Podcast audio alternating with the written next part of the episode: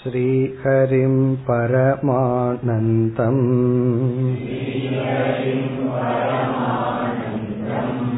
उपदेष्टारमीश्वरम्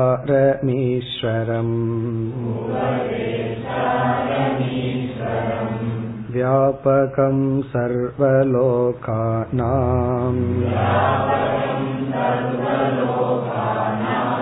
कारणं तं नमाम्यहम्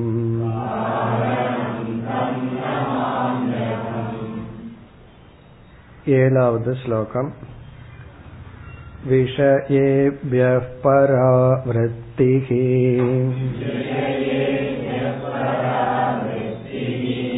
परमोपरतिर्हि सा सकनं सर्वदुःखानाम्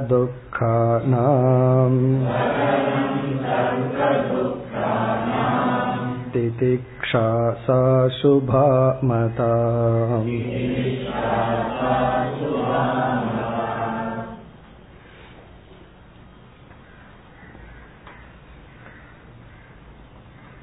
சாதன சதுஷ்டய சம்பத்தியை பார்த்து கொண்டிருக்கின்றோம் அதில் விவேகம் வைராகியம். இந்த இரண்டையும் முடித்து மூன்றாவது சம்பத்தியாக இருக்கின்ற சமாதி ஷட்க சம்பத்தி என்று அழைக்கப்படுகின்ற சமக தமக அந்த ஆறு சாதனைகளை பார்க்க ஆரம்பித்து அதில் சமக தமக உபரதிகி இந்த மூன்றையும் பார்த்து முடித்துள்ளோம். சமக என்பது நிஷித்த சிந்தா திரஸ்காரக என்று பார்த்தோம். நிஷித்தமான எண்ணக்கூடாத அதர்மமான எண்ணங்களை விட்டு விடுதல். பிறகு அனர்த்த சிந்தா. அது அதர்மமாக இருக்காது பயனற்றதாக இருக்கும். அப்படிப்பட்ட எண்ணத்தை எண்ண ஓட்டங்களை நிறுத்துதல். தமக என்றால் நிஷித்த பிரவருத்தி. அதர்மமான செயலிலிருந்து நம்மை விலக்கி கொள்ளுதல். அதே போல அனர்த்தமான செயலிலிருந்து நம்மை விலக்கி கொள்ளுதல். அடுத்தது உபரதி என்ற சொல்லற்கு பல பொருள்களை பார்த்தோம். சமதமத்தை தொடர வைத்தல் உபரமக அல்லது உபரதிகி. ஒன்றை அடைவது எவ்வளவு கடினமோ அதே உழைப்பும் இருந்தால்தான் அதை நாம் தக்க வைத்துக் கொள்ள முடியும். சமதமத்தை தொடர வைத்தல் அல்லது உபரதி என்பது தேவையற்ற பொறுப்புகள் கருமத்திலிருந்து விலகி கொள்ளுதல். நாம் பார்த்த பொருள் சிரவணத்துக்கென்று ஞான யோகத்திற்கென்று காலத்தை ஒதுக்கி கொடுத்தல் உபரதிகி பிறகு அடுத்தது நாம் பார்க்க வேண்டும். நான்காவது திதிக்ஷா. அதுதான் இங்கு சகனம் சர்வ துக்கானாம் திதிக்ஷா சா சுபா மதா சா திதிக்ஷா இதுதான் திதிக்ஷை என்னவென்றால் சகனம்। சகனம் என்றால் சகித்து கொள்ளுதல் பொறுத்து கொள்ளுதல். எதை சர்வ துக்கானாம் எல்லா விதமான துயரங்களையும் பொறுத்து கொள்ளுதல். திதிக்ஷா. இந்த திதிக்ஷை எப்படிப்பட்ட பலனை நமக்கு கொடுக்கும்? சுபா. அது நமக்கு நன்மையை கொடுப்பது மங்களத்தை கொடுப்பது உயர்வை கொடுப்பது. மதா. மதா என்றால் கருதப்படுகிறது. திதிக்ஷை என்பது அதாவது மங்களத்தை தரும் நமக்கு நன்மையை தரும் திதிக்ஷை என்பது சர்வ துக்கானாம் சகனம். இப்ப இந்த இடத்துல நம்ம சென்ற வகுப்புல ஒரு வார்த்தையை சேர்த்தி கொள்ளணும்னு பார்த்தோம். அதாவது ஒரு கஷ்டம் வரும் பொழுது அதற்கு நமக்கு தீர்வு காண முடியவில்லை என்றால் அதை நாம் அனுபவித்து தான் ஆக வேண்டும். சகனம் செய்துதான் ஆக வேண்டும். பிறகு எதை திதிக்ஷை என்று சொல்கின்றோம்? அப்பிரதீகார பூர்வகம் அப்படின்னு பார்த்தோம். அப்பிரதீகார பூர்வகம் என்றால் ஏற்றுக்கொண்டு மனதில் ஏற்றுக்கொண்டு சகித்து கொள்ள வேண்டும். சகித்து கொள்ளுதல்னா அனுபவித்தல் அர்த்தம். வேற வழி இல்லைன்னா அனுபவிச்சு தான் ஆகணும். ஆனா இங்க எதை திதிக்ஷைன்னு சொல்றோம்? அந்த கஷ்டமான அனுபவங்களை ஏற்றுக்கொண்டு எதிர்க்காமல் ரெசிஸ்டன்ஸ் இல்லாமல் அதை நான் அக்செப்ட் பண்றேன் ஏற்றுக்கொள்கின்றேங்கிற மனநிலையில் நாம் அந்த கஷ்டத்தை அனுபவித்தல். சர்வ துக்கானாம் சகனம் திதிக்ஷா. இனி அடுத்த கருத்து. இந்த திதிக்ஷைங்கிற விஷயத்துல நம்ம கவனமா இருக்க வேண்டும். இப்போ ஒரு அனர்த்தம் கஷ்டம் வருது. அது தலைவலி ஆகலாம் ஏதாவது உடலுக்கு நோயா இருக்கலாம். அல்லது ஒரு வெளி சூழ்நிலை கஷ்டமான சூழ்நிலை நமக்கு இருக்கலாம். நான் திதிக்ஷையை பின்பற்றுகின்றேன்னு சொல்லி அந்த கஷ்டத்துக்கு நிவிருத்தி காணாமல் இருக்கக்கூடாது. எந்த ஒரு அனர்த்தமோ சங்கடமோ கஷ்டமோ வந்தால் அதை நீக்குவதற்கு நாம் முழு முயற்சியை செய்ய வேண்டும். அந்த முயற்சிக்கு பிறகுதான் திதிக்ஷையை பின்பற்ற வேண்டும். முயற்சிக்கு முன்னாடி சகிப்புத்தன்மை பொறுமை அதை நம்ம பின்பற்ற கூடாது அது பின்பற்றினால் அது வந்து ஒரு வேல்யூ அல்ல. எப்பொழுதுமே ஒரு அனர்த்தத்தை நீக்கிறதுக்கான முயற்சியில் இருக்கணும். அந்த முயற்சி தோல்வி அடையும் பொழுது ஏற்றுக்கொள்ள வேண்டும். அல்லது அந்த முயற்சி செய்து கொண்டிருக்கும் பொழுது நாம் சகிப்புத்தன்மையுடன் இருக்க வேண்டும். இப்போ உடல்நிலை சரியில்லை தலைவலிக்குதுன்னு வச்சுக்கோமே ஒரு உதாரணத்துக்கு. நம்ம வந்து திதிக்ஷைய பின்பற்றன்னு வீட்டிலேயே அமர்ந்து கொண்டு இருக்க கூடாது. அப்ப என்ன செய்யணும்? அதற்கான முயற்சி எடுக்கணும். அந்த முயற்சி எடுத்தாச்சு மருந்து உள்ள போயாச்சு அது போய் வேலை செய்யறதுக்கு ஒரு நேரம் எடுக்கும். அந்த நேரத்தில் நம்ம என்ன பண்ணணும்? ஏற்றுக்கொள்ள வேண்டும். இப்ப என்னைக்குமே திதிக்ஷை என்பது முயற்சிக்கு பிறகு நாம் பின்பற்ற வேண்டிய ஒரு வேல்யூ ஒரு பண்பு. அதாவது முயற்சிக்கு பிறகும் முயற்சி செய்து கொண்டிருக்கும் பொழுதும் பொறுமையுடன் கஷ்டத்தை நாம் ஏற்றுக்கொள்ளுதல். இனி அடுத்து நாம் இதுல பார்க்க வேண்டிய கருத்து வந்து திதிக்ஷையை எப்படி பின்பற்றுவது? இந்த திதிக்ஷைய ஃபாலோ பண்றதுக்கு என்ன முறை? பொறுமையை எப்படி பின்பற்றுவது? அதுக்கு என்ன பதில் சொல்றது? எப்படி பொறுமையா இருக்கிறதுன்னு சில பேர் பொறுமை இல்லாம கேட்பார்கள். பொறுமையா எப்படி இருக்கிறது? பொறுமையா எப்படி இருக்கிறது சொல்ல என்ன பதில் சொல்றது? பொறுமையா பொறுமையை பின்பற்ற வேண்டும். பொதுவாக நமக்கு எந்த இடத்துல திதிக்ஷை இருக்கும்னு பார்க்கணும்.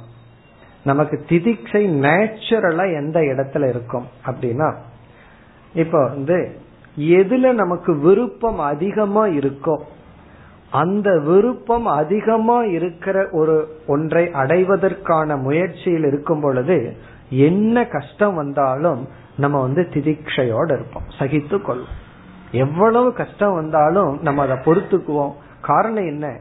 நம்மளுடைய பர்சியூட் நம்ம எதை நோக்கி போறோமோ சாதனை அந்த சாதனையினுடைய சாத்தியம் நமக்கு விரும்பத்தக்கதாக இருக்கு.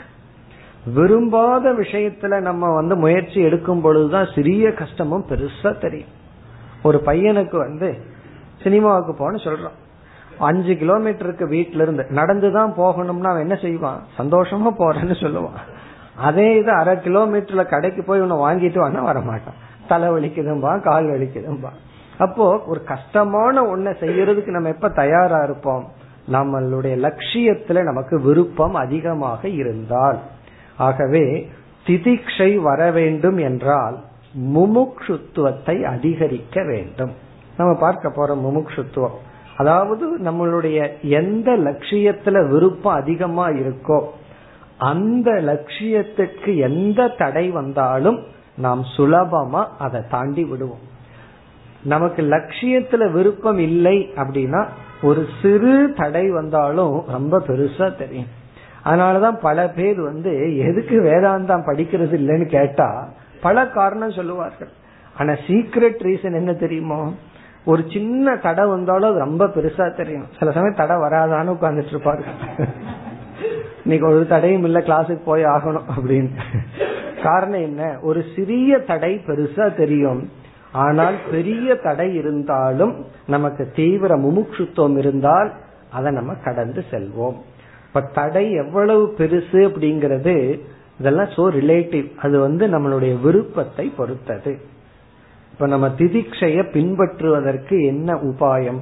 முதல் உபாயம் வந்து நம்முடைய லட்சியத்தில் விருப்பத்தை அதிகரித்து கொள்ளுதல். இது வேதாந்தம் மட்டுமல்ல. ஒருத்தன் வந்து ஏதோ ஒரு கோர்ஸ் படிக்கணும்னு நினைக்கிறான்.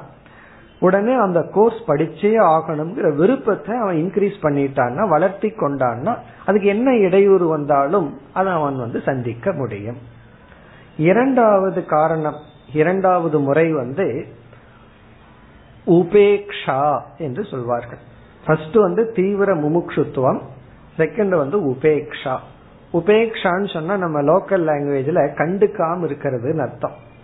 அதாவது ஒன்றுக்கு நம்ம அதிக அட்டென்ஷன் கொடுத்தோம் அப்படின்னா அது அதிக உண்மை ஆகின்றது அதை நம்ம கண்டுக்கல அப்படின்னு சொன்னா அதனுடைய ரியாலிட்டி வந்து அதுக்கு குறையுது இப்ப வந்து உடல்ல நம்ம வந்து நடந்து போகும்போது காலில் அடிபட்டுடுது அது அந்த இடத்துல கொஞ்சம் வலி இருக்குன்னு வச்சுக்கோமே.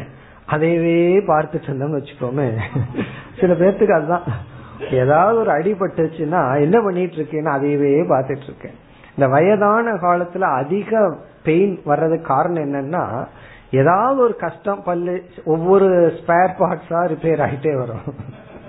இவங்க இவங்களுக்கு என்ன வேலைன்னா அதை அதை கவனிச்சிட்டு இருக்கிறதா. அது இதுன்னு வரிசையா. அப்ப என்ன ஆகும்?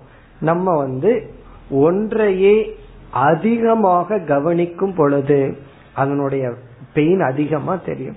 அதை நம்ம கண்டுக்கல பேசாம விட்டுட்டோம் அப்படின்னா அது இருக்கிறதே நமக்கு தெரியாது. அப்படி அது பேர் உபேக்ஷா. அப்ப ஒரு கஷ்டம் வந்ததுன்னு சொன்னா அந்த கஷ்டத்தை வந்து அதிகமா பேசக்கூடாது நினைக்க கூடாது அதைவே நம்ம வந்து கவனித்து கொண்டிருக்க கூடாது. சிம்பிளா சொன்னா கண்டுக்க கூடாது. அதை நம்ம கண்டுத்தா தான் கஷ்டம் பெருசாகுது. கஷ்டத்தை நம்ம வந்து பொருட்படுத்தவில்லை என்றால் அது நமக்கு எந்த பாதிப்பும் வராது. திதிக்ஷைய பின்பற்ற முடியும். இப்ப மூன்றாவது உபாயம் வந்து அபியாசக அல்லது தவம். இப்போ ஒரு கஷ்டம் வருது. அந்த கஷ்டம் நமக்கு ரொம்ப பெருசா தெரியும். அதே கஷ்டம் ரெண்டாவது நாள் வருதுன்னு வச்சுக்கோமே. அந்த கஷ்டத்தினுடைய அளவு குறையும். அதே கஷ்டம் மூணாவது நாள் நாலாவது நாள் ஆகும்போது என்ன ஆகும்? அந்த கஷ்டம் வந்து நமக்கு பழகி போயிடும் அப்ப என்ன ஆகும்? கஷ்டமா நமக்கு தெரியாது. இப்ப நம்ம வீட்டுல நமக்கு வேண்டிய ஒருவர் விரும்புகின்ற ஒருவர் இறந்துட்டாருன்னு வச்சுக்கோமே. அவருடைய மரணம்ங்கிறது முதல் நாள்ல அதே தான் ஒரு மாசத்துக்கு அப்புறம் அதே சூழ்நிலை அப்படியே தான் இருக்கு. அவர் ஒண்ணு திடீர்னு எந்திரிச்சோ ஆவியாவோ நம்ம வீட்டுக்குள்ள வரல. ஆனா ஒரு மாதத்துக்கு பிறகு அதன் நிமித்தமான சோகம் குறைவா இருக்கு அதுக்கு என்ன காரணம் அப்படின்னு சொன்னா பழகிருது. அவர் இல்லாம இருந்து பழகி போச்சு. முன்ன இருந்து பழகி இருந்தோம். அதனால அந்த பிரிவு கஷ்டத்தை கொடுத்துச்சு. பிறகு வந்து இல்லாம போனது அதுவும் பழகிட்டோம் அப்படின்னா அது கஷ்டம் அல்ல. இது வந்து விரும்பியவர்கள் போனா. அதை அண்டர்லைன் பண்ணிக்கொண்டு இது ஆப்போசிட்டா இருக்கு. அப்படி. அது அபியாசக அல்லது தவம். தவம் அப்படின்னு சொன்னா கஷ்டத்தை எடுத்து பழகி கொள்ளுதல். நம்ம கஷ்டம் இல்லைனாலும் கூட அதை நம்ம பிராக்டிஸ் பண்ணிட்டே இருந்தோம் அப்படின்னா அது நமக்கு கஷ்டமா தெரியாது.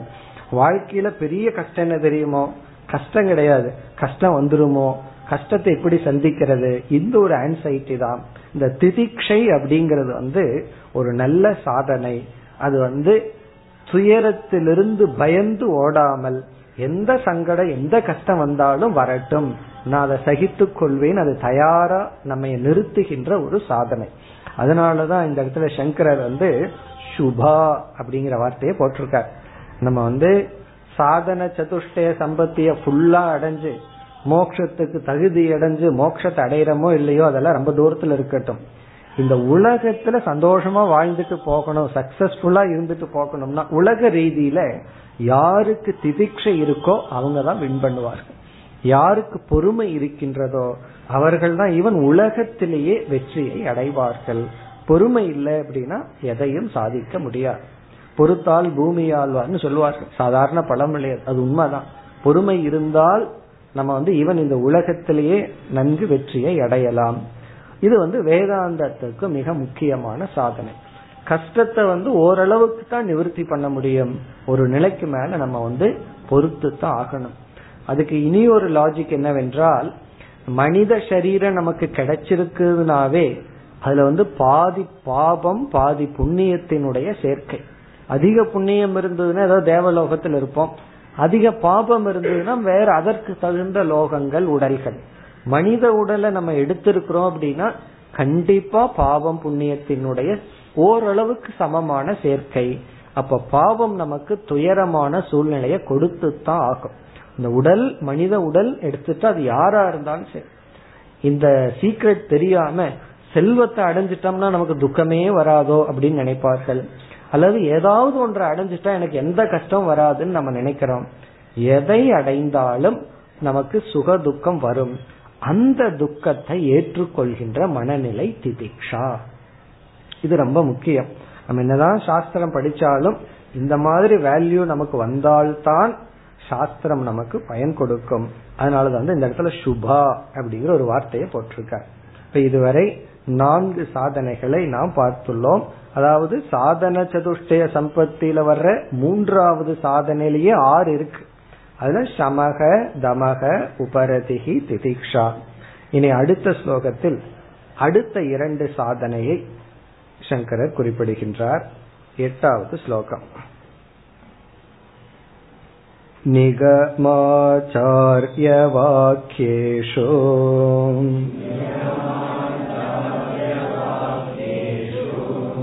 भक्तिश्रद्धेति विश्रुता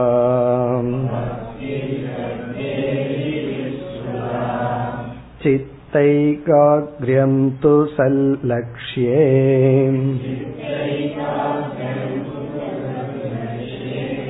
समाधानमिति स्मृतम्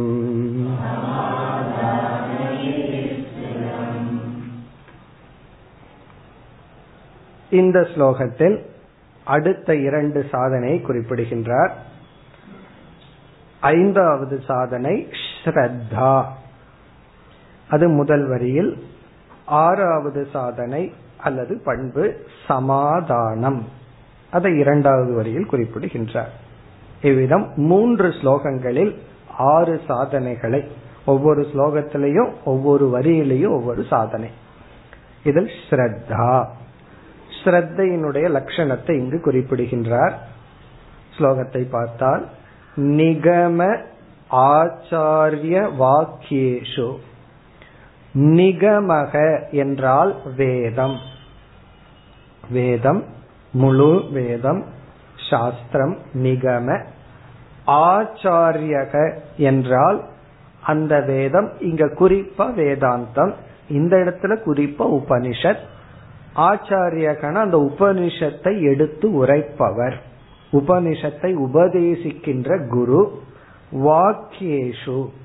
அந்த வாக்கியத்தில் குருவின் இடத்திலும் குருவினுடைய வாக்கியத்திலும் உபனிஷத்தினுடைய வாக்கியத்திலும் பக்திஹி ஸ்ரத்தா இது விஸ்ருதா. பக்தி ஸ்ரத்தா. ஸ்ரத்தைக்கு வந்து இங்க சங்கரர் பயன்படுத்துற வார்த்தை பக்தி. அந்த வாக்கியத்தில் உள்ள பக்தி. ஸ்ரத்தா ஸ்ரத்தை என்று விஸ்ருதா. விஸ்ருதா என்ன கேள்விப்பட்டுள்ளது. கேள்விப்பட்டுள்ளோம். அப்படின்னு பேசப்படுகிறது. விசேஷேன ஸ்ருதா. அவ்விதம்தான் நம்மால் கேட்கப்படுகிறது. இப்ப ஸ்ரத்தை என்றால் சுருக்கமா சொன்னா பக்தின்னு சொல்ற. பொதுவா நம்ம வந்து ஸ்ரத்தைய விஸ்வாசம் நம்பிக்கை அப்படின்னு சொல்லுவோம். இந்த இடத்துல பக்தி. பக்தினாலும் இந்த இடத்துல நம்பிக்கை என்றுதான் பொருள். எதில் பக்தி எதில் நம்பிக்கை? நிகம ஆச்சாரிய வாக்கியேஷு. குருவிடத்திலும் வேதாந்தத்தின் இடத்திலும் இருக்கின்ற பக்தி இருக்கின்ற நம்பிக்கை. இதுதான் லட்சணம் இது நமக்கு தெரிஞ்சதுதான். வேதாந்த குரு வேதாந்த வாக்கியேஷு விஸ்வாசக ஸ்ரத்தா. இதுல வந்து பொதுவா ஸ்ரத்தை என்று நம்ம வேதாந்தத்திற்குள்ள பேசும் பொழுது இந்த நம்பிக்கை அப்படிங்கிற ஸ்ரத்தைய கர்ம காண்டத்துல பேசும்போது வேற இடத்துல. அதுல வந்து தர்மத்திலையும் பாப புண்ணியத்திலையும் இருக்கிற நம்பிக்கை. இப்ப வேதத்தினுடைய கர்ம காண்டத்துல எதுல நம்பிக்கை அப்படின்னா அதிர்ஷ்ட பலத்துலதான் நம்பிக்கை இருக்கணும். அதாவது இந்த யாகம் செஞ்சா இந்த பலன் நமக்கு கிடைக்கும் புண்ணியம் கிடைக்கும் இந்த பாபம் நமக்கு நீங்கும் அப்படின்னு கண்ணுக்கு தெரியாத பாப புண்ணியத்தில் இருக்கிற நம்பிக்கையை வந்து கர்ம காண்டத்துல நம்ம பேசுவோம். ஞான காண்டம் வேதாந்தத்திற்குள்ள நம்ம வந்துட்டோம் அப்படின்னா நம்ம பேசுற நம்பிக்கை வந்து ஆசிரியருடைய வாக்கிலும் உபனிஷத்தினுடைய வார்த்தைகளிலும் உபனிஷத் வாக்கியம் குருவினுடைய வாக்கு ஆகவே இங்க லட்சணம் சற்று மாறுபடும். சுருக்கமா சொன்னா பிரமாணே விஸ்வாசக ஸ்ரத்தா. ஸ்ரத்தைக்கு ஒரு லட்சணம் பிரமாணே விஸ்வாசக ஸ்ரத்தா. பிரமாணத்தில் நம்பிக்கை ஸ்ரத்தா. ஸ்ரத்தைனா நல்லா புரியுது. நிகம ஆச்சாரிய வாக்கியேஷுனா புரியுது. அதுக்கு விளக்கம் கொடுக்கறதா புரிய மாட்டேங்குதுன்னு சம்டைம் தோணும். பிரமாணே விஸ்வாசகன விஸ்வாசம்னா நம்பிக்கை. பிரமாணம் அப்படின்னா அறிவை கொடுக்கும் கருவி. இன்ஸ்ட்ருமெண்ட் ஆஃப் நாலேஜ் அறிவுக்கான கருவி. அதுல வந்து நமக்கு நம்பிக்கை. இப்போ உபனிஷத் வந்து அறிவை கொடுக்கும் ஒரு வாக்கியம் ஒரு ஸ்டேட்மெண்ட் அதை எடுத்து விளக்குகின்றவர் ஆசிரியர். அந்த ஸ்டேட்மெண்ட் அந்த வாக்கியத்தில் இருக்கின்ற நம்பிக்கையத்தான் ஸ்ரத்தை என்று சொல்கின்றோம். இப்ப ஸ்ரத்தை என்றால் வாக்கியத்தில் உள்ள நம்பிக்கை. இந்த ரெண்டு சேர்ந்து தான் இருக்கும். ஆசிரியரையும் வேதாந்தத்தையும் பிரிக்க முடியாது. அப்படி பிரிஞ்சுது அப்படின்னா அதுல உண்மை இருக்கா? சில பேர் வந்து நான் வந்து என்னுடைய அறிவை சொல்றேன் உபனிஷத்தினுடைய அறிவோ ஓல்டு மற்றவங்களுடைய அறிவையோ சொல்லல. நானாக கண்டுபிடிச்ச உண்மைய சொல்றேன் அப்படின்னா நம்ம என்ன சொல்லணும்? நீங்களாக கண்டுபிடிச்ச உண்மையை நீங்களே வச்சுக்கணும்னு சொல்லிடணும். அது எதுக்கு எனக்கு கொடுக்கறீங்க? நீங்களே வச்சுக்கன்னு சொல்லணும். அப்போ உபனிஷத்தினுடைய உண்மையத்தான் நம்ம கேட்கணும். சில பேர் என்ன சொல்லுவார்கள்? நான் உபனிஷத்தை நம்புவேன். அவரை நான் நம்ப மாட்டேன். அவரே அது ஒழுங்கா புரிஞ்சிருக்காரான்னு எனக்கு தெரியல அப்படின்னா அப்புறம் என்ன ஆகும்? அப்போ சில பேர் உபனிஷத்தை நம்புவார்கள் எடுத்து சொல்பவர்களை நம்ப மாட்டார்கள் சில பேர் எடுத்து சொல்பவர்களை நம்புவார்கள் உபனிஷத்தை நம்ப மாட்டாங்க நீங்க சொல்லுங்க போதும் உபனிஷத்தெல்லாம் வேண்டாம் என்று சொல்வார்கள். அப்படி இல்லாமல் இரண்டிலும் நம்பிக்கை. உபனிஷத் அப்படிங்கிறது உண்மைய நமக்கு உண்மையை சொல்கின்ற ஒரு சாஸ்திரம். பிறகு யாரிடம் கேட்கின்றோமோ அதை அவர் புரிந்துள்ளார் அப்படிங்கிற ஒரு நம்பிக்கை. அந்த நம்பிக்கையுடன் நாம் சாஸ்திரத்தை கேட்க வேண்டும். அந்த நம்பிக்கை தான் இங்கு சங்கரர் பக்திங்கிற வார்த்தையை பயன்படுத்தி உள்ளார். அதுதான் ஸ்ரத்தா. அடுத்த கேள்வி எதற்கு ஸ்ரத்தை தேவை என்றால் பொதுவா வந்து ஒருவர் வந்து கண்ணுக்கு முன்னாடி நம்ம கண்ணுக்கே தெளிவா தெரியற ஒரு மலர் எடுத்து இது மலர் அப்படின்னு சொல்லிட்டு என்னோட வாக்கியத்துல ஸ்ரத்தவை அப்படின்னு சொல்றாருன்னு வச்சுக்கோமே. நம்ம அடுத்த கேள்வி கேட்போம் எதுக்கு ஸ்ரத்த? அதுதான் எனக்கே தெரியுதே. இப்போ தெரிஞ்ச விஷயத்துல நம்பிக்கை அவசியமே கிடையாது. இப்ப நம்பிக்கை வந்து ஞானத்துக்கு முன்னாடி இருக்கிற ஒரு ஸ்டெப் ஒரு படி. இப்போ உபனிஷத்தும் ஆசிரியரும் என்ன சொல்கிறார்கள்? துயரத்தை அனுபவித்துக் கொண்டிருக்கின்ற ஜீவனிடம் தான் வந்து ஒரு துக்கி அப்படின்னு நினைச்சிட்டு இருக்கிறவன். தன்னை வந்து ஒரு இன்சிக்னிபிகன்ட் பர்சன் நினைச்சுக்கிறான். நான் எதுக்கும் இதாகாதவன். நான் ஒரு துயரப்பட்டவன் நினைச்சிட்டு இருக்கிறவனிடம் நீயே பிரம்மஸ்வரூபம்னு சொன்னா அது ஜஸ்ட் ஆப்போசிட்டா இருக்கு. தன்னுடைய அனுபவத்திற்கு முற்றிலும் எதிரா இருக்கு. இப்ப அனுபவத்திற்கு முற்றிலும் எதிரா இருக்கிற கருத்தை கேட்டு கடைசியில அனுபவத்தை கரெக்ட் பண்ணி இந்த வாக்கியம்தான் உண்மைன்னு உணரணும் அப்படின்னா இவன் அது வரைக்கும் பயணம் பண்ணணும். அந்த வாக்கியத்தோட இவன் டிராவல் பண்ணணும் அப்படின்னா அது டிராவல் பண்ண வைக்கிறதே ஸ்ரத்த தான் நம்பிக்கை தான் நம்பிக்கை இல்லை அப்படின்னா அந்த வாக்கியத்தை விசாரம் செய்யவே மாட்டான். பிறகு தன்னுடைய அனுபவத்தை ஆராய்ந்து உபனிஷத் வந்து இந்த சரீரத்தை ஆனந்த சுரூபம்னு சொல்லல. இந்த சரீரம் வந்து நித்தியம்னு சொல்லல. பிறகு நான் வந்து துக்கம் அனித்தியம் சொல்றது வந்து இந்த உடலோடு என்னை சேர்த்து சொல்றேன்னு புரிந்து பிறகு இந்த ஆத்ம அனாத்ம விசாரம் எல்லாம் செய்து கடைசியில நம்ம புரிஞ்சுக்குவோம். ஞானம்னு வந்ததற்கு பிறகு அந்த ஸ்ரத்தையே ஞானமாக மாறிவிடும். எப்படி காயே பழமா மாறுதோ அதே போல ஸ்ரத்த தான் ஞானமாக மாறும். அப்ப வந்து ஞானம் ஸ்ரத்தைன்னு வேற்றுமை இருக்காது. அதற்கு முன்னாடி வேற்றுமை இருக்கும். ஞானம்ங்கிறது ஒன்று ஸ்ரத்தைங்கிறது அதுக்கு முன்னாடி இருக்கிற படி. காரணம் நம்ம மனதுல ஒரு எண்ணம் தோன்றுகிறது. அத விருத்தின்னு சொல்லுவோம். அந்த விருத்தி வந்து வெளியிருக்கிற பொருளுக்கு டேலி ஆச்சுன்னா அதை ஞானம்னு சொல்லுவோம். வெளியிருக்கிற பொருளுக்கு ஆப்போசிட்டா இருந்ததுன்னா அதை வந்து அறியாமைன்னு சொல்லலாம் மோகம்னு சொல்லலாம் விபரீத ஞானம் பிரமை இப்படி எல்லாம் சொல்லலாம். இப்ப வெளியே கயிறு இருக்கு மனதில் இருக்கிற எண்ணமும் கயிறா இருந்து அதை கயிறுன்னு நம்ம சொன்னோம்னா அது ஞானம். ஆனால் சில இடங்கள்ல வெளியே இருக்கிற பொருள் உண்மையா இருந்தும் அதை உபதேசிக்கிறவர் கரெக்டா சொல்லி மனதுல சரியான எண்ணமும் வந்து அந்த வாக்கியத்துல நமக்கு நம்பிக்கை வரவில்லை என்றால் அது நமக்கு ஞானம் அல்ல. இப்ப மனதுல சரியான அறிவு இருந்தும் அந்த அறிவுல விசுவாசம் இல்லை அப்படின்னா அதை நமக்கு ஞானமா எடுத்துக்கொள்ள முடியாது. அப்ப அந்த நம்பிக்கை தான் ஞானம்ங்கிற ஸ்டேட்டஸையே கொடுக்கு. விருத்திக்கு ஞானம்ங்கிற ஸ்டேட்டஸ கொடுக்கறதே நம்பிக்கை தான். அது வந்து அச்சானிய போல எஸ்பெஷலி சிரவணம்ங்கிற சாதனைக்கு முக்கியமான ஒரு வேல்யூ வந்து ஸ்ரத்தா. இனி அடுத்த கேள்வி இந்த ஸ்ரத்தையை எப்படி வளர்த்தி கொள்ளுதல்? ஏதோ கொஞ்சம் நமக்கு ஸ்ரத்த இருக்கு. அந்த ஸ்ரத்தையை வளர்த்தி கொள்ளுதல் எப்படி? அதற்கு சாஸ்திரத்துல கொடுக்கிற முதல் உபாயம் வந்து ஈஸ்வர புத்தி. ஈஸ்வர புத்தி தான் நமக்கு ஸ்ரத்தையை கொடுக்கும். இதனோட பொருள் என்ன? அதாவது உபனிஷத் அப்படிங்கிறது ஈஸ்வரனால் கொடுக்கப்பட்ட ஒரு சாஸ்திரம். ஈஸ்வரனிடமிருந்து வந்தது. அதனாலதான் நம்ம என்ன சொல்றோம்? இந்த ஸ்ரத்த வந்து உபனிஷத்துல நமக்கு வரணுங்கிறதுக்காகத்தான் உபனிஷத் ஒரு காலத்தில் எழுதப்பட்டதல்ல. அது வந்து இறைவனிடமிருந்து நேராக வந்தது வேத சாஸ்திரம் அப்படின்னு நம்ம சொல்றோம். அது நம்ம அப்படி சொல்வதனுடைய ஒரே ஒரு முக்கிய தாற்பயம் வந்து நமக்கு அது இறைவனுடைய வாக் அப்படிங்கிற ஒரு எண்ணம் வருவதற்காக அது ஏதோ ரிஷி எழுதினார் அப்படிங்கறது அல்ல. அப்படி எழுதினார்னா நமக்கு சந்தேகம் வரலாம். அவர் எழுதும் போது ஸ்பெல்லிங் மிஸ்டேக் வந்திருக்குமல்ல. தத்துவம் அதத்துவமசின்னு எழுதியிருப்பார். அதை நம்ம ஏதோ தத்துவமசின்னு படிச்சுட்டு இருப்போம் இல்ல கால போக்குல ஆ மறைஞ்சு போயிருக்கும். தத்துவமசி அல்ல. அங்க முன்னாடி ஒரு ஆ இருக்கு. நீ அது அல்லங்கிற உபதேசமா இருந்திருக்கும். அல்லது வந்து இந்த இடைச்செருகள் ஒன்னு இருக்கு. இந்த ராமாயணம் மகாபாரத எல்லாம் ஆராய்ச்சி செய்யும் போது ஒரிஜினலா இவ்வளவுதான் எழுதுனாங்க. இடையில இருக்கிற ஆளெல்லாம் செருகி விட்டுட்டாங்க. அதுக்கு பேரு இடைச்செருகள்னு சொல்லுவாங்க சில பெரிய பண்டிதர்கள் எல்லாம் அப்படியே ராமாயணத்தை படிச்சுட்டு அல்லது மகாபாரத்தை படிச்சுட்டு ஸ்லோகத்தை கழிச்சு விடுவாங்க. இதெல்லாம் வியாசர் எழுதுனது அல்ல. இது யாரோ இடையில இருக்கிற ஆள் எழுதுனது அப்படின்னு சொல்லி. அப்படி உபனிஷத் ரிஷி ஒன்னு சொல்லியிருப்பான் சிஷ்யன் சும்மா இல்லாம அவன் ஏதாவது எழுதி உள்ள வச்சிருப்பான். இந்த மாதிரி எல்லாம் வந்திருக்கும்னு சொல்லி நமக்கு ஒரு பயம் வந்துடும் இது உண்மையத்தான் சொல்லுதா? அல்லது நம்ம ஏமாற்றுதா? அல்லது நம்ம ஏதோ துக்கப்பட்டு வர்றோம் ஆறுதலுக்காக நம்ம பிரெயின் வாஷ் பண்ணுதா?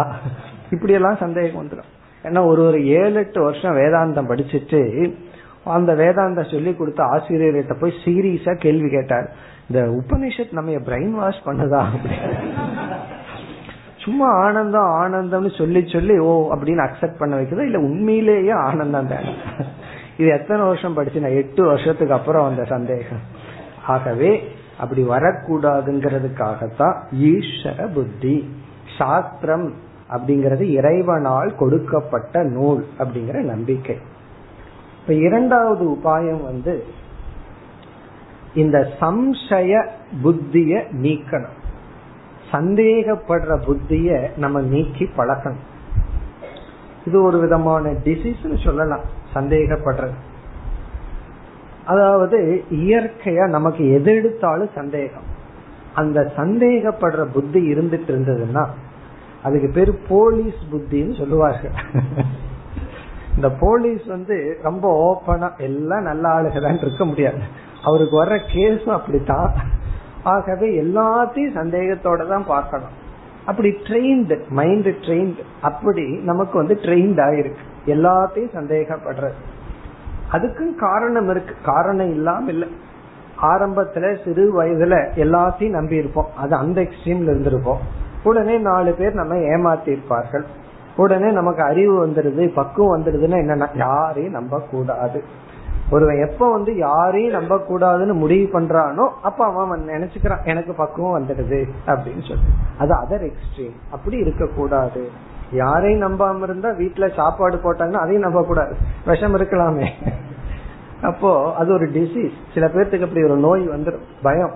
எனக்கு விஷம் வச்சிடறாங்களா அப்படின்னு சொல்லி. அப்படி நம்ம வந்து யாரையும் நம்ப கூடாதுங்கிறதும் தப்பு. எல்லாத்தையும் வெகுளித்தனமா நம்புறதும் தவறு. எச்சரிக்கையா இருக்கிறதுங்கிறது வேற கவனமா இருக்கிறதுங்கிறது வேற. ஆனா இந்த இடத்துல உபனிஷத்தினுடைய இன்டென்ஷனை பார்க்கணும். நம்ம வந்து பிரெயின் வாஷ் பண்ணவோ நம்ம கிட்ட பொய் சொல்றதுக்கோ உபனிஷத்துக்கு எந்த லாபமும் கிடையாதுன்னு சொல்லி அந்த சந்தேகிக்கின்ற புத்தியை நீக்கி அந்த ட்ரஸ்ட் பண்றது ரொம்ப முக்கியம். நம்ம வந்து ஒருத்தர் மீது ஒரு நம்பிக்கை வருதுன்னா அந்த நம்பிக்கையே மேலான அந்த நம்பிக்கையை நம்ம காப்பாத்திட்டோம் அப்படின்னா அதுக்கு மேல நமக்கு ஒரு பெரிய ப்ராஃபிட் எதுவும் கிடையாது. ஒருத்தர் வந்து முழுமைய நம்மை நம்பி வருகிறார்கள். அப்படி ஒருத்தருக்கு நம்ம மேல நம்பிக்கை வர்றது சாதாரண விஷயம் கிடையாது. அது வந்து ஒரு பெரிய சொத்து மாதிரி. அதை நம்ம காப்பாத்திட்டோம் அப்படின்னா அதுக்கு மேல நாம ஏர்ன் பண்ற பெரிய ப்ராப்பர்ட்டி எதுவும் கிடையாது. அப்படி நம்பிக்கை உருவாவதும் ரேர் அதை காப்பாற்றுறதும் ரேர் இந்த ரெண்டும் தான் உண்மையிலேயே பெஸ்ட் வெல்த் நம்ம சம்பாதிக்க வேண்டிய பெரிய வெல்த் என்ன சொத்து என்ன அப்படின்னா நம்பிக்கையை காப்பாற்றுவது நம்பிக்கை வைப்பது இந்த ரெண்டும். அப்படி அந்த ஸ்ரத்தையை நாம் இந்த அறிவுடன் வளர்த்தி கொள்ள வேண்டும். பிறகு வந்து சாஸ்திர இனி ஒன்னு சொல்லுது இந்த ஸ்ரத்தை வந்து நம்முடைய புண்ணியத்தினுடைய பலன். நம்ம தர்மத்தினுடைய பலன் தான் ஸ்ரத்தை. பகவான் கீதையிலையும் சாத்விகம் ராஜசம் தாமசம்னு ஸ்ரத்தைய மூணா பிரிச்சிருக்கார். நமக்கு சரியான இடத்துல அறிவே இல்லாத பொழுதும் ஸ்ரத்த வரணும் அப்படின்னா ஏதோ ஒரு புண்ணியம் செய்திருக்க வேண்டும். அது தர்மத்தினுடைய பலன். ஆகவே ஸ்ரத்தைய வளர்த்துக்கணும்னா என்ன பண்ணணும்னா தர்மப்படி வாழ வேண்டும். அந்த தர்மமே நமக்கு சரியான இடத்தில் நம்பிக்கையை கொடுக்கும். பாவம் எல்லாம் ரொம்ப பண்ணி வச்சிருந்தோம் அப்படின்னா யாரு நம்ம ஏமாற்றுவார்களோ அவங்க கிட்ட போய் முழுமையா நம்புவோம். நாலு பேர் சொல்லுவார்கள் அவரை நம்பாதன்னு சொல்லி. நான் உன்னைத்தான் நம்ப மாட்டேன்னு சொல்லுவோம். நம்பாதன்னு சொல்றத நம்ப மாட்டோம். காரணம் என்ன? அது உள்ள புண்ணியம் பாவம் அப்படி வேலை செஞ்சுட்டு இருக்கும். அப்படி நமக்கு புண்ணியம் சத்கர்மம் தர்மம் சரியான இடத்துல நமக்கு ஸ்ரத்தையை கொடுக்கும். அதனாலதான் இங்க சங்கரர் வந்து பக்திங்கிற வார்த்தையை பயன்படுத்தி உள்ளார் இட்ஸ் அன் எமோஷனல் இன்வெஸ்ட்மெண்ட் சொல்றது நம்மளுடைய உணர்வு பூர்வமாக நம்புதல். நிகம ஆச்சாரிய வாக்கியேஷு பக்திஹி ஸ்ரத்தா இது ஸ்ருதா இனி ஆறாவது இறுதியான சாதனை சமாதானம். சமாதானம். சாதன சதுஷ்டய சம்பத்தில மூன்றாவதாக இருப்பதில் ஆறாவது சமாதானம். சித்த ஐக்ராக்ரியம் து சல் லக்ஷியே. சத் அப்படின்னு சொன்னா இங்க பிரம்மத்தை குறிக்கின்றது. சத் அப்படிங்கிறது லட்சியம். இங்க நம்முடைய லட்சியம் என்ன அப்படின்னா அழியாத பரபிரம்மத்தை அறிதல் அல்லது அடைதல். ஆரம்பத்துல அடைதல்னு தான் சொல்லுவோம். என்னமோ காரணம் என்னன்னா இப்ப நான் அப்படி இல்லை. நான் வந்து மரணத்திற்கு உட்பட்டவனா மரண பயத்துடன் இருக்கின்றேன். ஆகவே நித்தியமான ஒன்றை நான் அடைய வேண்டும் அப்படின்னு ஆரம்பத்துல நினைப்போம். பிறகு அறிவு வர வர லட்சியம் கொஞ்சம் மாறிடும். அந்த அழியாத பரம்பொருளை அடைதல் என்பது அறிதல் அப்படின்னு நமக்கு புரிஞ்சிடும். அதெல்லாம் ஆரம்பத்துல புரிஞ்சுக்கணுங்கிற அவசியம் கிடையாது. சல் லட்சியம் சத் பிரம்மம் என்கின்ற லட்சியத்தில் சித்த ஐ ஏகாகிரம் என்றால் ஒரு முகப்பாடு. சித்தம் என்றால் மனம். சித்த ஐகாகிரியம் என்றால் மனதை அந்த விஷயத்தில் ஒருமுகப்படுத்தி இருத்தல். சல் லட்சிய சத் என்ற லட்சியத்தில். அதாவது கான்சென்ட்ரேஷன் அப்படின்னு சொல்லலாம். மன ஒருமுகப்பாடு. மனதை குவித்தல். மீதியெல்லாம் மனதை தூய்மைப்படுத்துதல். இந்த சாதனை வந்து மனதை குவித்தல். அதாவது மனதை குவித்து அந்த பிரம்மன் என்கின்ற லட்சியத்தில் நாம் இருத்தல். ஃபுல் கமிட்மெண்டோட எந்த விதமான டிஸ்ட்ராக்ஷன் எந்த விதத்திலையும் மனம் சஞ்சலத்தை அடையாமல் அந்த பாதையில் அந்த லட்சியத்தில் மனதை வைத்தல். அது சமாதானம். இது ஸ்மிருதம். அதை சமாதானம் என்று அழைக்கப்படுகின்றோம். சமாதானம். சமாதானம் என்றால் எடுத்துக்கொண்ட லட்சியத்தில் மனதை முழுமையாக ஒருநிலைப்படுத்தி இருத்தல். அந்த லட்சியம் இங்கு அறிமுகப்படுத்தப்பட்டுள்ளது. சத் லட்சிய சத் என்ற பிரம்மன் நிலத்தில் இப்ப சமாதானத்தை வந்து பொதுவா சொல்லணும். ஜென்ரலா சொல்லணும் அப்படின்னா லட்சியே சித்த ஐகாக்கியம் லட்சியத்தில் நாம் எதை இலக்காக வைத்துள்ளோமோ அதில் மனதை குவித்தல் மகாபாரதத்துல கதையெல்லாம் பார்க்கிறோமல்ல. உன்ன ஒரு லட்சியமா ஒண்ணு வச்சோம் அப்படின்னா அர்ஜுனன் வந்து உன்னை லட்சியமா வச்சான். அவனுக்கு அதை தவிர வேற எந்த லட்சியமும் தெரியவில்லை. அப்ப என்ன ஆயிருக்குன்னா மனம் குவிந்துள்ளது. இப்ப எதை நம்ம பார்த்தோமோ அதை மட்டும் பார்க்கிறது. மத்ததை பார்க்காமல் இருத்தல். மத்ததை பார்க்காமல் இருத்தல்ங்கிறது நேச்சுரலா வரணும். மத்ததை பார்க்க மாட்டேன் பார்க்க மாட்டேன்னு சொல்லிட்டு இருந்தோம்னா அதை தான் பார்த்துட்டு இருக்கோம் இப்ப மற்றதை பார்க்காமல் இருக்கிறது சைடு எஃபெக்டா வரணும். அதை மட்டும் நாம் கவனித்தல். இப்ப நம்முடைய மனமானது ஒருமுகப்படுத்தப்பட்டு எந்த விதத்திலும் சிதறடையாமல் அந்த லட்சியத்தில் இருந்தால் அது சமாதானம். சமாதானம்னு நமக்கு தெரிஞ்ச வார்த்தை தான். அவரோட உங்களுக்கு சமாதானம் ஆயிடுதா அப்படின்னு என்ன அர்த்தம்? ஒத்து போவீங்களா? எந்த வேறு கருத்து இல்லை அப்படின்னு அர்த்தம் அது. இப்ப இந்த சமாதானம்ங்கிறது எதை குறிக்கின்றது என்றால் மனதினுடைய உறுதியை குறிக்கின்றது. இதற்கு முன்னாடி மனதினுடைய தூய்மையானது பேசப்பட்டது. நல்ல இடத்துல இருக்கிற ஸ்ரத்தை இதெல்லாம் மன தூய்மை. சரியான இடத்துல ஸ்ரத்தா அது மன தூய்மையை குறிக்கின்றது. சமதமாதி எல்லாம் மன தூய்மை நட்பண்புகள் அதெல்லாம் அதை குறிக்கின்றது. சித்த ஏகாகிரம் அப்படின்னு சொன்னா மனம் குவித்தல் கான்சென்ட்ரேஷன் பவர் சில பேர்த்துக்கு நல்ல மனசு இருக்கும் ஆனா சஞ்சலப்பட்டுட்டே இருக்கும் அமைதியே இருக்காது. இந்த அமைதியையும் அடைதல் குவித்தலையும் அடைதல். மனது தூய்மையாம் இருக்கணும் அதே சமயத்துல குவிந்தும் இருக்க வேண்டும். இனி அடுத்த கேள்வி இதை எப்படி நாம் அடைதல் அப்படின்னா இதற்கு தான் நம்ம வந்து தியானம் அப்படிங்கறத முக்கிய சாதனையா குறிப்பிடுகின்றோம். தியானம். அந்த தியானத்துல ஜபம் அப்படிங்கிற ஒரு தியானம். இந்த ஜபம் அப்படிங்கிற தியானத்தை நம்ம செய்யறோம் அப்படின்னா நமக்கு அதுல என்ன கிடைக்கும்? அந்த ஜபத்துல வந்து ஒரு லட்சியத்தை தேர்ந்தெடுத்துறோம் அந்த லட்சியத்தை தேர்ந்தெடுத்ததுக்கு பிறகு மனதுக்கு ஒரு ஆர்டர் கொடுக்கற இதே லட்சியத்துல இரு அப்படின்னு. அப்பதான் தெரியும் எவ்வளவு தூரம் மனசுக்கும் நமக்கும் ரிலேஷன்ஷிப் இருக்கு. நம்ம சொல்றது அது கேட்கறது இல்லைன்னு புரியும். அந்த லட்சியத்தை நம்ம சொன்ன உடனே மனது எங்கெங்கேயோ போகும். அப்பொழுது நம்ம செய்யற பயிற்சி தான் ஜபம். மீண்டும் மீண்டும் அந்த லட்சியத்துல வச்சு நம்ம பயிற்சி பண்றோம். பிறகு அந்த ஹேபிட் அப்படி ட்ரெயின்டு மனதை எடுத்து பிரம்ம விஷயத்துல நம்ம வைக்கிறோம். ஆகவே இந்த சமாதானம்ங்கிற சாதனைய பார்த்தோம் அப்படின்னா ஆரம்பத்துல சமாதான சிரவணத்துல இருக்கணும். அடுத்தது மனநத்துல வரும். அப்புறம் நிதித்தியாசனம்ங்கிற தியானம். அப்படி சமாதானம் மூணு ஸ்டேஜ்ல இருக்கும் சிரவணத்துல சமாதானம். சிரவணத்துல சமாதானம்னா ஒருமுகப்பட்டு கேட்டல். நம்ம சாஸ்திரத்தை கேட்கும் பொழுது கேட்டல தவிர வேறு எதுவும் தெரியக்கூடாது. வீட்டுல நம்ம சிடிலயோ கேசட்லயோ கேட்டோம் அப்படின்னா வேற யாரு பேசினாலும் அது காதல விழுகக்கூடாது. ஆனா என்ன எது காதுல அதிகமா விழுகுது? இங்க கேட்டுட்டு இருப்போம் அது காதல விழுந்துட்டு இருக்கும். இது மிஸ் ஆயிரும். அப்போ நம்ம இத கேக்குறோம் அப்படின்னா இதுலதான் நம்மளுடைய கவனம் இருக்கணும்.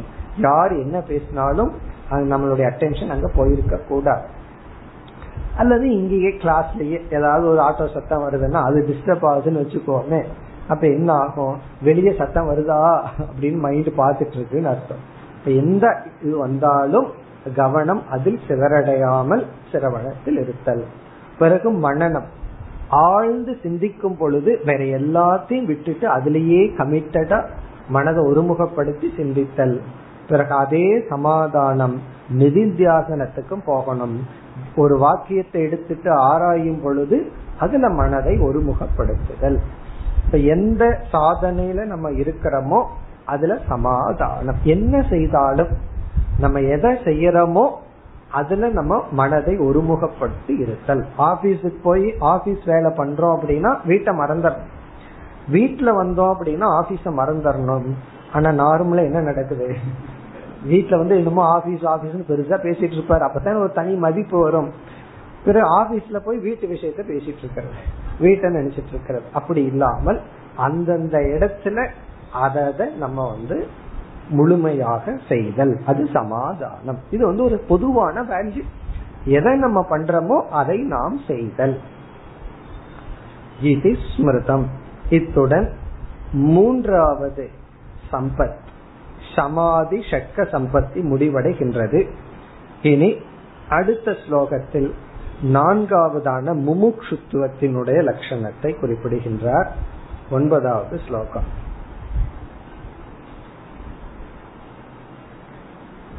संसारबन्धनिर्मुक्तिः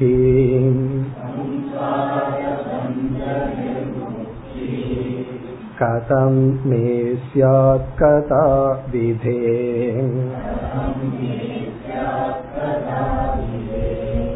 इति या सुदृढा बुद्धिः वक्तव्या सा मुमुक्षुता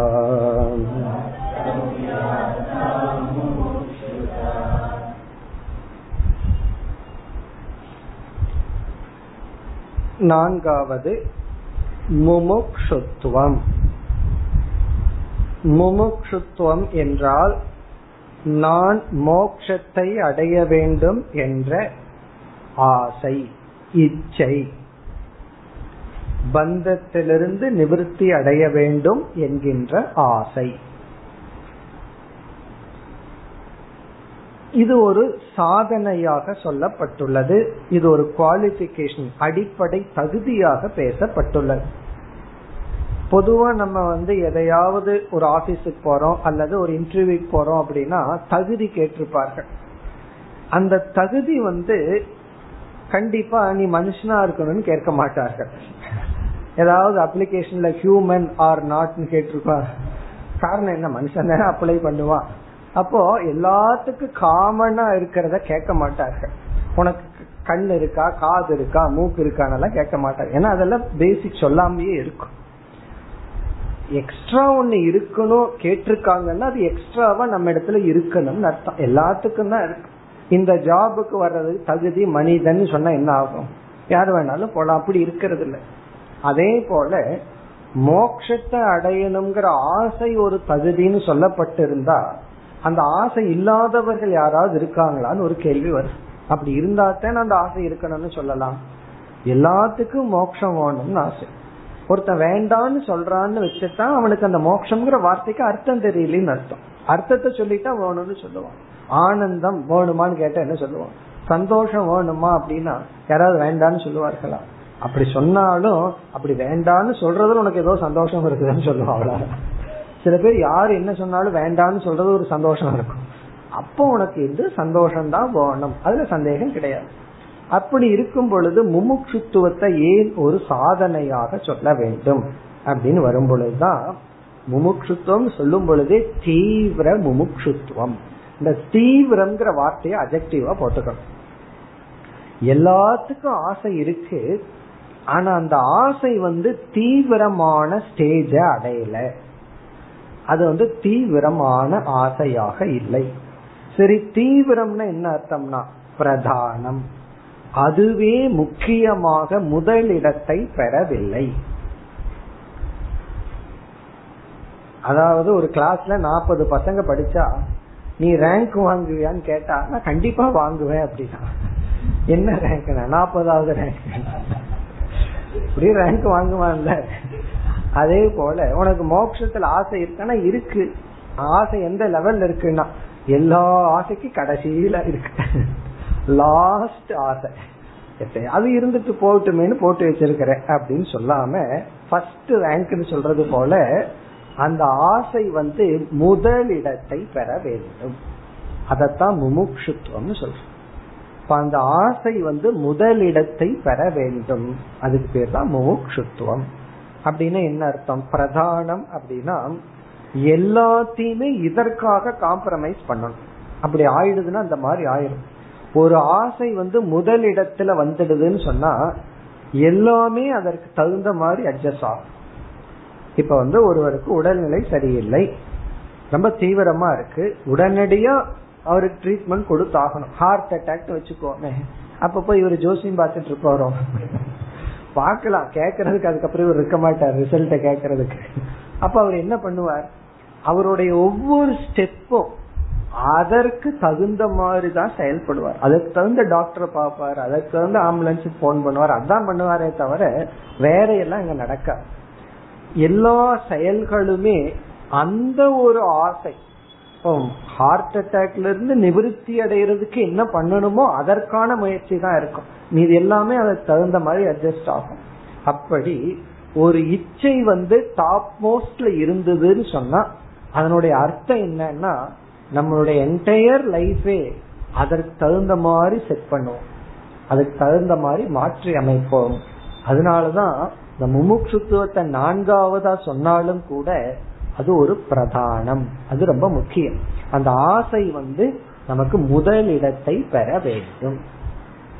அப்படி இல்லைன்னா அதை முதலிடத்துக்கு கொண்டு வரணும். அதான் இங்கு சாதனை. இங்க என்ன சாதனை அப்படின்னா யாருக்குமே மோட்சத்தை அடையணுங்கிற ஆசை இல்லைன்னு சொல்லல. அந்த ஆசையை முதலிடம் ஆக்குவது அதுதான் சாதனை. அந்த ஆசை இருக்கு. இல்லைன்னா ரொம்ப கஷ்டம். தேடி பிடிக்கணும் உருவாக்கணும் கண்டுபிடிக்கணும். அதுக்கு ஒரு பெரிய இன்வென்ஷனே பண்ணணும். இது வேண்டாம். ஏற்கனவே நமக்கு இருக்கு. அதை என்ன செய்யணும்னா அதை மேல கொண்டு வரணும். ஏற்கனவே நாற்பதாவது ரேங்க் வாங்கிட்டு இருக்கான் ரேங்க் வாங்காம இல்லை. முன்னாடி கொண்டு வரணும். அவ்வளவுதான். அதே போல இது நம்ம நாற்பதுல இருக்கிறோம். கடைசியில் இருக்கிறோம். அதை அப்படியே முன்னாடி கொண்டு வரணும். சொல்றது சுலபம். ஆனா அது முன்னாடி கொண்டு வர்றதுதான் பெரிய விஷயம். அப்படி நம்முடைய அந்த ப்ரையாரிட்டி முக்கியத்துவத்தை முன் கொண்டு வருதல்.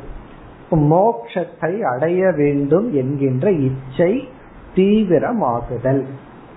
அப்ப அது குறைவா இருந்ததுன்னா அதை நம்ம எப்படி முயற்சி செய்து அதிகரித்துக் கொள்ள வேண்டுமோ? அப்படி அதிகரித்து கொள்ள வேண்டும். அதுதான் இங்கு சொல்லப்படுகிறது. இப்ப இந்த ஸ்லோகத்துல சங்கரர் எப்படி சொல்லியிருக்காருன்னா ஒரு சிஷ்யன் இறைவனிடம் இவ்விதம் பிரார்த்தனை செய்வது போல் ஸ்லோகத்தை அமைத்துள்ளார்.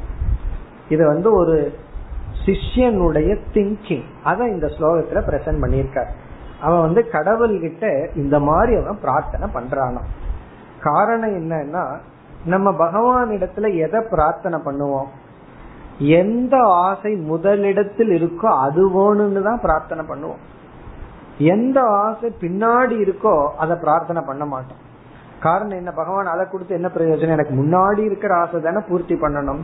ஆகவே இறைவனிடம் ஒரு பிரார்த்தனையாக சங்கரர் வந்து இந்த ஸ்லோகத்தை அமைத்துள்ளார். அவனுடைய திங்கிங் வந்து முமுட்சுத்துவத்தை குறிக்கின்றது. அவனுடைய ஆசை வந்து முக்கியத்துவத்தை அடைந்து விட்டதுங்கிறதை குறிப்பிடுகின்றது. அது அப்படி பிரேயர் ஃபார்ம்ல எழுதியிருக்கார். அதனால நம்மளே கண்டுபிடிச்சிடலாம். சில பேர் கேட்பார்கள் எனக்கு எந்த ஆசை முன்னாடி இருக்குன்னு எனக்கே தெரியலையே அப்படின்னு சொன்னா நம்ம எதை பிரார்த்தனை பண்றோம்? நம்ம லைஃபை எதற்காகவெல்லாம் காம்ப்ரமைஸ் பண்றோம்? எதற்காக அட்ஜஸ்ட் பண்றோம்? அதை நம்ம பார்க்கணும். எதற்காக விட்டு கொடுக்கறோம்? எதற்காக தியாகம் பண்றோம்? அதை பார்த்தா கண்டுபிடிச்சிடலாம். நமக்கு எங்க ப்ரையாரிட்டி இருக்கு அப்படின்னு சொல்லி. இந்த ஸ்லோகத்திற்குள்ள போய் பார்ப்போம். என்ன பிரார்த்தனைன்னு? முதல் வரியில கடைசி சொல். முதல் வரியில கடைசி சொல். விதே விதே அப்படின்னு இருக்கு. அது விதி அப்படிங்கிற சொல். அது விதே. விதி அப்படிங்கிறது இறைவனுக்கு இனி ஒரு பெயர். விதே அப்படின்னா இறைவா அப்படின்னு அர்த்தம். விதே அப்படின்னா இறைவா அப்படின்னு அர்த்தம். கடவுளேன்னு நம்ம அழைக்கின்றோம் சம்போதனம் அழைக்கின்றோம். இதனுடைய சொல் வந்து விதி. நம்ம வந்து விதி விதின்னு தலையில அடிச்சுக்கிறோம். ஆனா உண்மையிலேயே விதிங்கிறதுக்கு இனி ஒரு சொல் வந்து இறைவன் அர்த்தம். அது புரிஞ்சுட்டு அடிச்சிட்டோம்னா அது பக்தி ஆயிரும். புரியாம அடிச்சிட்டோம் அப்படின்னா அது என்ன சொல்றது? விதிங்கிறது பகவான் நினைச்சிட்டு அடிச்சிட்டோம் அப்படின்னா அது பிள்ளையார் முன்னாடி கொட்டு வச்சுக்கிறமே அந்த மாதிரி ஆயிரும். சில பேர் விதி என் தலை எடுத்து தலை விதின்னு அடித்து கொள்வார்கள். இங்க விதினா பகவானுக்கான பெயர். ஏன்னா அவரே விதி ரூபமா இருக்கார். எல்லாத்துக்குமே அவர் காரணம். ஆகவே விதே அப்படின்னா இறைவா. பிறகு என்ன பிரார்த்தனை? சம்சார பந்த நிர்முக்திகி சம்சாரம் சம்சாரம் என்கின்ற பந்தம். அதுதான் பந்தம். சம்சாரம் என்கின்ற பந்தத்திலிருந்து நிர்முக்திகி நிசேஷமான முக்தி. நிசேஷம்னா மீதி இல்லாமல் முழுமையாக. அல்லது நிச்சயேன முக்திகி உறுதியான முக்திகி அதாவது முழுமையான நிச்சயமான விடுதலையானது. முக்தின இந்த இடத்துல விடுதலை. சம்சாரம் என்ற பந்தத்திலிருந்து முழுமையான நிச்சயமான முக்தி இங்க சம்சாரம் என்றால் மனதில் உள்ள நிறைவின்மை. நம்ம பார்த்திருக்கோம். வேதாந்தத்துல எப்பொழுதெல்லாம் சம்சாரம்ங்கிற வார்த்தையை யூஸ் பண்றோமோ அப்ப அந்த வார்த்தைக்கு பொருள் வந்து அபூர்ணதா மனதில் உள்ள நிறைவின்மை. இப்ப சம்சார பந்த நிர்முக்திகி கதம் மே சியாத் மே எனக்கு கதம் எப்படி கிடைக்கும்? எப்படி எனக்கு கைகூடும்? கதம்னா எப்படி அதுக்கு என்ன வழி? மார்க்கம் என்ன அப்படின்னு பகவானிட்ட பிரார்த்திக்கின்றார். பகவானிடம் செய்கின்ற பிரார்த்தனை. சம்சாரத்திலிருந்து சம்சாரம் என்கின்ற பந்தத்திலிருந்து முக்தியானது விடுதலையானது எனக்கு எப்படி கிடைக்கும்? பகவான் சொல்றாருன்னு வச்சுக்கோமே அது பல ஜென்மம் கழிச்சு பாத்துக்குவோம் அப்படின்னா அது எனக்கு வேண்டாம் கதா எப்பொழுது? எப்படி எப்பொழுது எனக்கு இப்பவே வேண்டும்? இந்த குழந்தைகள் ஒரு பொருள் மீது ஆசை வச்சுட்டு அடம் பிடிக்குதில்ல எனக்கு இப்பவே வேணும் இப்பவே வேணுங்கிறது போல நம்ம அடம் பிடிக்கணும். பகவான் இடத்துல.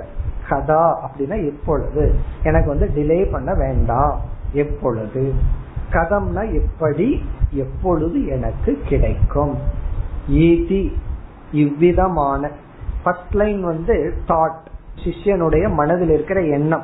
இதுங்கிறது கொட்டேஷன் இப்படிப்பட்ட யா எந்த ஒன்று சுதிருடா புத்திகி புத்தி அப்படின்னா தாட் திங்கிங் எண்ணம். சுதிருடா அப்படின்னா உறுதியான. திருடானாவே ரொம்ப உறுதியான. சுதிருடான மிக மிக உறுதியான தாட் திங்கிங் புத்தியானது. யா எது உண்டோ சா. அதை வக்தவ்யா அழைக்கப்பட வேண்டும். என்னவென்று? முமுக்ஷுதா. அதை முமுக்ஷுத்துவம் என்று அழைக்கப்பட வேண்டும். முமுக்ஷுதா. அதுதான் முமுக்ஷுதா. முமுக்ஷுத்துவம் என்று அழைக்கப்பட வேண்டும். அது சூத்ரிதா. நன்கு உறுதியாக இருக்கின்ற இந்த எண்ணம். அப்ப முமுட்சுத்துவத்தை இவர் எப்படி பிரசன்ட் பண்றாருன்னா நமக்கு எதுல ஆசை பிரதானமா இருக்கோ அதைத்தான் பகவான் இடத்துல முதல்ல கேட்போம். இப்படி பகவானிடத்தில் நாம் கேட்டல். அப்ப நம்ம பிரேயர்ல ஃபர்ஸ்ட் வர வேண்டியது என்னன்னா இந்த சம்சாரம்ங்கிற பந்தத்திலிருந்து நான் விடுதலை அடைய வேண்டும். அதற்கு உன்னுடைய ஆசீர்வாதம் அனுகிரகம் வேண்டும். இதுதான் முமுட்சுத்துவம் இப்ப இந்த ஸ்லோகத்துடன் ஒன்பதாவது ஸ்லோகத்துடன் முகவுரையினுடைய ஒரு பகுதி முடிவடைகின்றது. சங்கரர் யாருக்காக இந்த நூலை எழுதுகின்றேன் அப்படின்னு சொல்லும் பொழுது சத்பிகிங்கிற வார்த்தையை பயன்படுத்தினார். சத் புருஷர்களுக்காக அபரோக்ஷ அனுபூதி என்ற நூலை நான் எழுதுகின்றேன் அறிமுகப்படுத்தினார். பிறகு இந்த நூலை என்ன பண்ணணும்? மீண்டும் மீண்டும் விசாரித்து மோக்ஷம் என்கின்ற சுபமான பலனை அடைவதற்காக நான் எழுதினேன்னு சொன்னார்.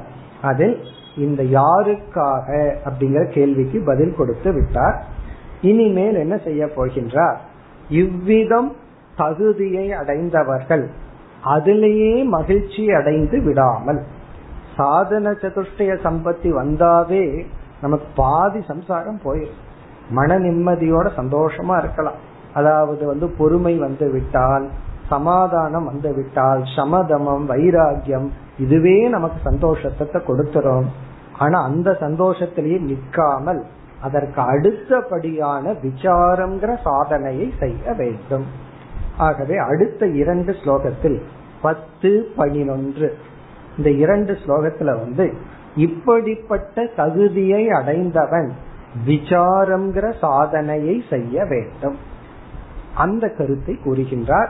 பிறகு என்ன செய்வார்? எப்படி விசாரம் பண்ணணும் அப்படின்னு சொல்லி பிறகு இவர் விசாரத்தை செய்து காட்டுவார்.